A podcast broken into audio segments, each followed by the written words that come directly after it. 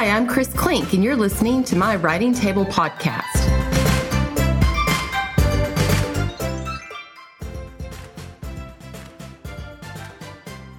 Reyna Gentin attended college and law school at Yale and practiced as an appellate attorney with the Public Defender's Office before turning to writing full time.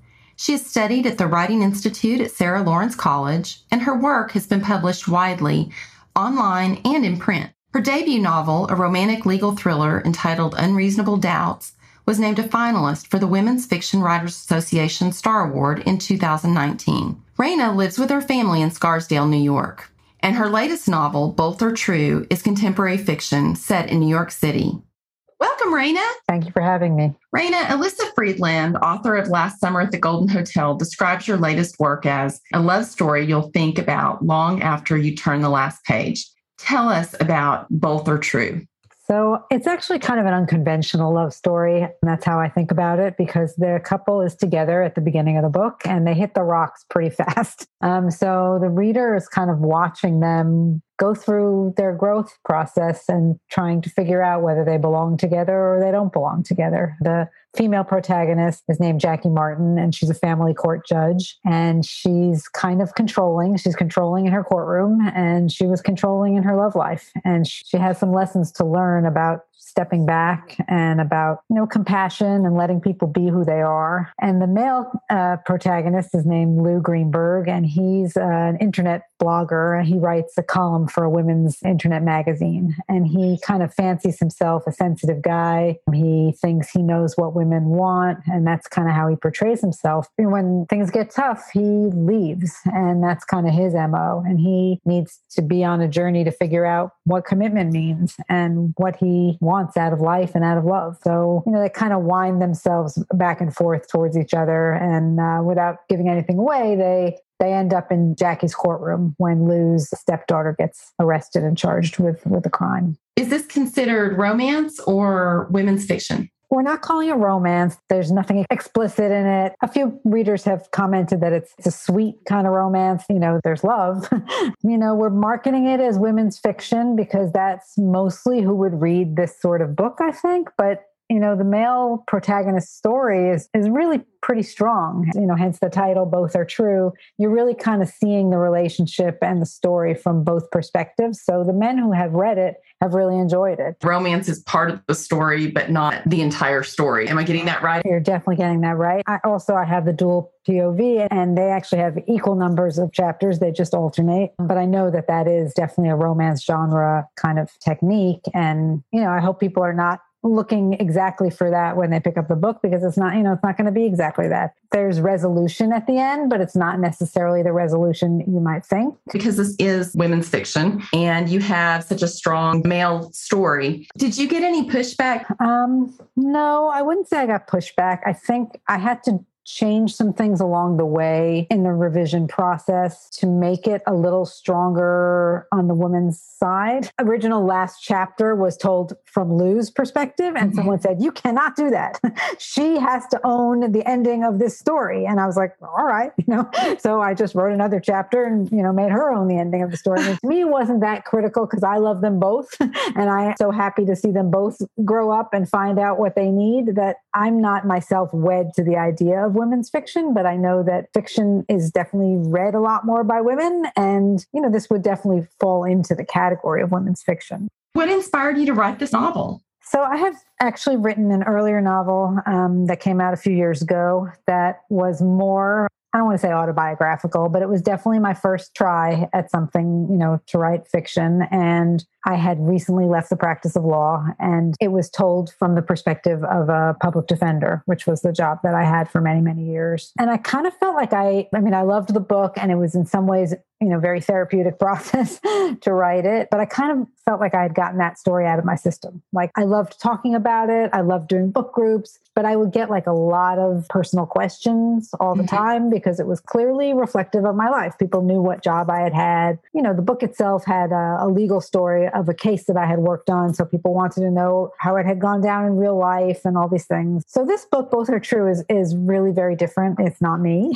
which is a good feeling. Um, it's not my husband, which is a good feeling. Does reflect, you know, I also have worked for a number of years in family court and and it does have that as a big element in the book. So, you know, if you're a person that doesn't like to read about legal things and legal cases, you know, then maybe it's not for you, but I find most people do. I mean, it's kind of all those people that watch, you know, CSI or whatever all those shows are that involve oh, yeah, SVU and... yeah, all those ones. So, and it's certainly not told in any technical way or in any way that right. people didn't understand. But I, I really think that family court is like the hotbed of emotion when it comes to legal cases. I mean, it's really where the rubber hits the road. I mean, it's parents, you know, fighting with each other, parents losing their kids, you know, custody battles, kids who have gone astray and are now in trouble, domestic violence. I mean, it's everything. It's like no holds barred. I mean, people are really out there with their emotions. And I just think it's a fascinating place. And, you know, to have the protagonist be a judge, you know, she's right in the middle of it. And, you know, when you go to family court, the judges, they seem kind of cool and collected, right? Like it's not their lives that are falling apart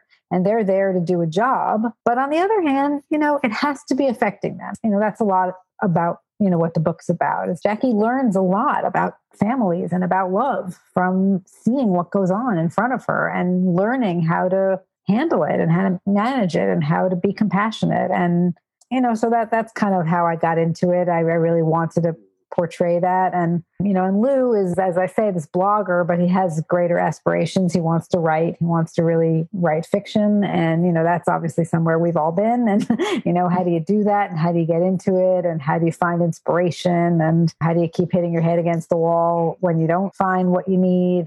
So you know kind of allowed me to tell those two stories there's definitely a lot of passion in that courtroom. Sure. You know, with families, I cannot imagine what all you've seen and what your protagonist has seen. And I've never really thought about how, when you're forming your characters, how a judge would be jaded maybe a little bit. And I don't know that your character is, but I can see how a judge might be jaded somewhat if they're not married yet in getting married because they've seen so much blow up, you know, in front of their very eyes. A fresh take on relationships. So yeah, she she uh, goes in with you know a very firm conviction that absentee dads are like the root of all evil, like that that's what makes all these families fall apart, and that you know the kids don't have role models, and the women are handling everything themselves, and you know she begins to learn that it's not that simple. Like not every absentee dad is evil. She learns it through Lou because she doesn't know it at the beginning, but he's also had a child that he has not been caring for. And, and but it gets complicated, right? It's not right. it's not what it would seem. And you don't know when you're watching. And I mean, I, I've seen so much, as you say, but it's also, you know, a lot of it you're creating it in your head. Even even as the judge, she has to be, right? Like there's only so much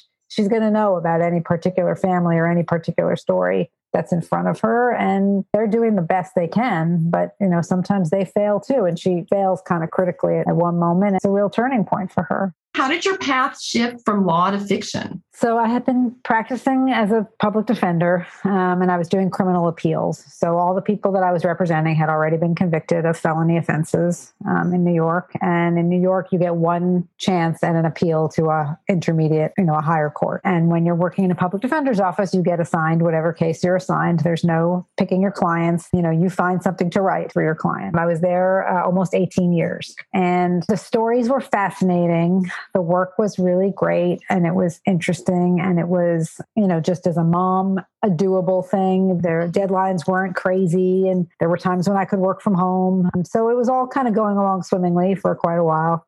And then it kind of got to a point where I just couldn't write the stories anymore. And it really is like writing a story. You know, you're trying to find something redemptive to say about the person who's done something really bad. And, you know, often it's a straight legal issue and then it's not so hard because you have the law on your side. but when you don't have the law on your side, you're pulling together all sorts of things to try to come up with something so that the panel of judges, you know, thinks that your person deserves another chance. And it's really stressful and hard work. And after a while, I just I got to a point where I just felt like I couldn't do it anymore. So so I actually quit without having any idea what I was going to do with my time. I mean, I knew I liked to write. I had been writing, you know, obviously professionally for many, many years. And a friend asked me to go with her to a class at a local, we have a university here that has a, what they call a writing institute for adults, you know, not for credit, you pay for classes. And I went with her and uh, it was a memoir class. And I thought, well, this is completely ridiculous because I, I don't have that kind of life. I'm not writing memoir. Like, you know, that's just not my thing, you know, but I learned a lot. And I learned that memoir in its most basic form is like writing small stories out of your life. Like it's not necessarily writing, you know, I was born and so, you know, it's not like tracing your whole life and coming up to that great moment where you, you know, you cured cancer or whatever it is. Like it's, you know, it's what was your relationship with your mother or what was your relationship with a friend. And I wrote a lot of pieces. I took the class for a year. I wrote a lot of small pieces. And then I ended up kind of realizing at the end that maybe I could turn it into a novel. And as I say, so the first book was very much me, and many of the characters were inspired by real people and things that had happened in my life. But it was great because it was like a real starting point. You know, I had something that I could transform from memoir into fiction. That's how I got there and haven't really stopped since. That was 2015. So that's really cool. You segue from writing other people's stories where so much is at stake. So like right. it's you know, it's it's a bad thing personally if your book isn't successful, but nobody's either staying right. in jail or or going to jail because of it. To be able to do that, it's got to feel a little a little bit more free. It did. Right. It, did. it was it was liberating. Debut novels teach us a lot about writing and editing. So I'm curious between your first novel and this one, what did you do differently I don't think I did that much differently, but I think I realized earlier on in the second what I needed to do. I think having people read and critique is like critical. And I kind of delayed that the first time around because I didn't know. Like, I, you know, I felt like I had a draft. I started sending it out. You know, I had no idea the level of revision that goes on, you know, and you know, to the point where afterwards I was in writing groups. I, I hired an editor. Like, I, you know, I, I did all sorts of things eventually. but I, but I would say, I, you know, I don't want to say I wasted a lot of time at the beginning, but I definitely, I didn't get that it's not a solo effort unless, you know, look, I'm sure for some people it is, but if you've never written a novel before, it's pretty hard to just write it and get it right right off the bat. So I would say the second time I definitely like progressed from that in that I got into the whole revision thing and having people read faster than I did the first time. And I just think the writing got tighter. Like I think I had a better sense of there didn't need to be extraneous things in there. There didn't need to be also because I wasn't writing so much from truth. So like the first time around, like I would write something and if it wasn't actually what had happened, you know, a fictionalized account of what had happened, I got nervous. Like, oh, how can I say that? That's not how it went down in real life, you know. But then, you know, now and this book, it's not coming from real life. Like, you know, you know, you know you can do it and you don't have to feel wed to some version of something that happened, you know, in your actual life. So I think it's just more like a maturing, honestly, than anything else. You know, I don't think I, I don't think I did things that much differently. I just think I looked at it in a different way. You know, the other thing you said about writing tighter, I mean, do you find that when you're writing, maybe there's a description or something and you're typing and then you go, oh, the reader doesn't really care about that. Do you right, find that, that you didn't find that the first time? Because everything seemed interesting to me. To yeah.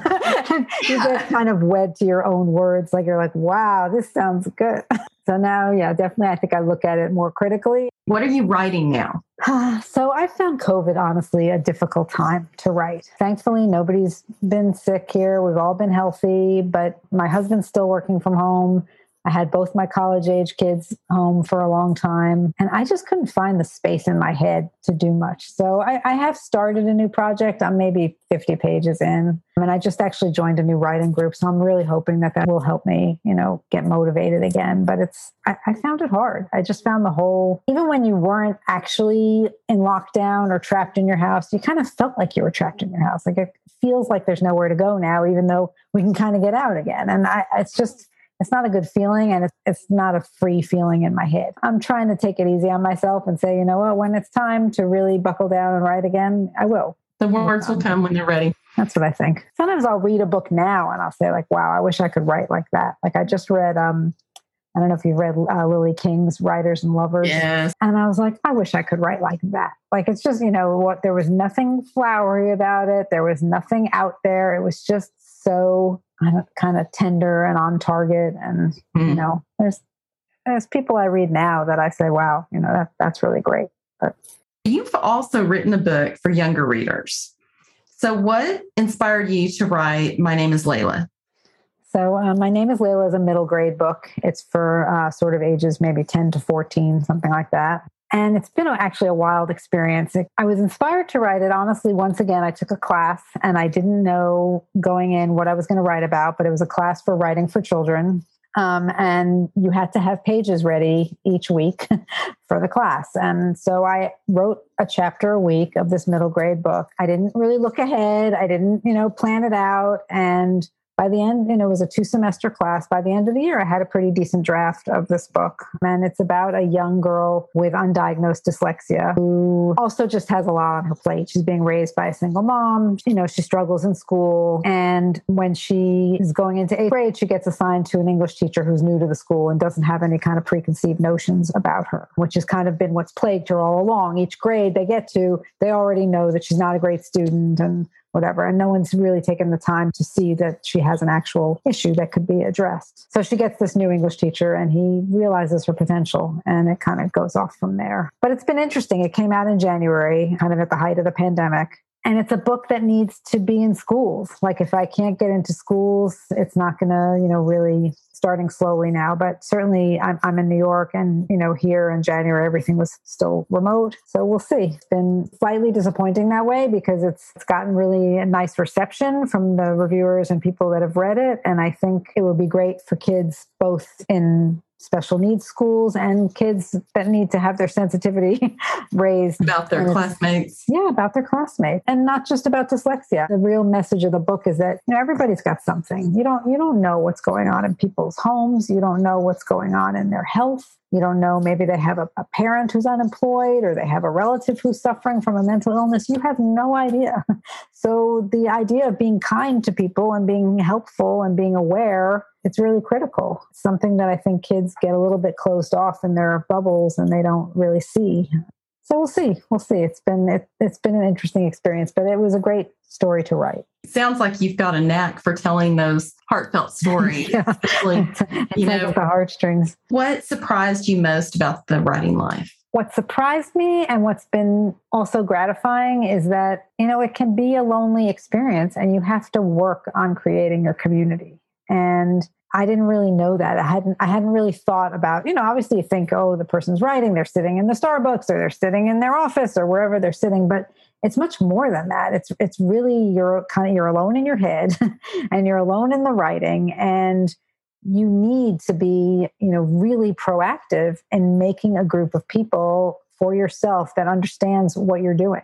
And, you know, even to the point where, like, with the new book, like, I finally felt, you know, and this has been whatever, six or seven years I've been at this, that I knew enough people in the community that it wasn't hard to reach out for blurbs, for example. Like, you know, the first book, it was hard. I was writing cold to people and, and it worked out. It was fine. But, you know, now I actually knew some people. And, you know, because of COVID and because of geography or whatever, I can't say that I've met so many of these people actually in person, but I feel like I know them, you know, and, and we've corresponded and we've read each other's books and we have a sense, you know, which Facebook groups are they in and which critique groups are they in? And that was surprising because I came from a world where I had colleagues, you know, I worked in public defender's office and there were 30 other attorneys and we would bounce things off each other and we would be with each other. And, you know, it was like a ready made community because you were there. And this is so very different like you have to find your community from inside your house. Right. You know, and, right. and so yeah, it, it's like build the map of the town around you, but don't leave your house. Right. what are you reading right now? I'm actually reading a new book by a teacher of mine um, his name is Steve Lewis, and he teaches at Sarah Lawrence College. And the book is called The Lights Around the Shore. It's a wonderfully tender and evocative book about a guy who's aging. He's probably you know, he's probably the same age as the author. um, he's like a 75 year old guy. And, you know, just what you go through at that age and what the loss and the you know, trying to relate to your children. And, and I'm really enjoying it. Sounds really beautiful. In your view, what is good writing? Good writing to me is something that makes you feel and makes you think. I don't labor over my language. Maybe I should more, I don't know, but I'm not a descriptive writer. I would never sit down and write a whole, you know, three paragraphs about the scene, you know, outside the window that the protagonist is looking at. That's just not the way I write. Yeah. I mean, to me, you want to kind of cut to the heart of it and, you know, say, what is this person thinking? And how do you think about her based on what she's thinking? and how does what she's doing make you feel? And what's the best writing advice you've received? Yeah, you know, mostly just to get it down on paper. If you don't have something down on paper, there's nothing to revise. So even if first stab at what you're writing ends up not making it past your you know past your printer. Um, you know just get it down because that's you know you have to start somewhere. Thank you Reyna. Thanks so much for having me. To learn more visit reynamardergentin.com music by pavel uden and photography by casey meineke. Sound editing by podcast engineers if you like what you're hearing, hit the subscribe button and consider leaving a review.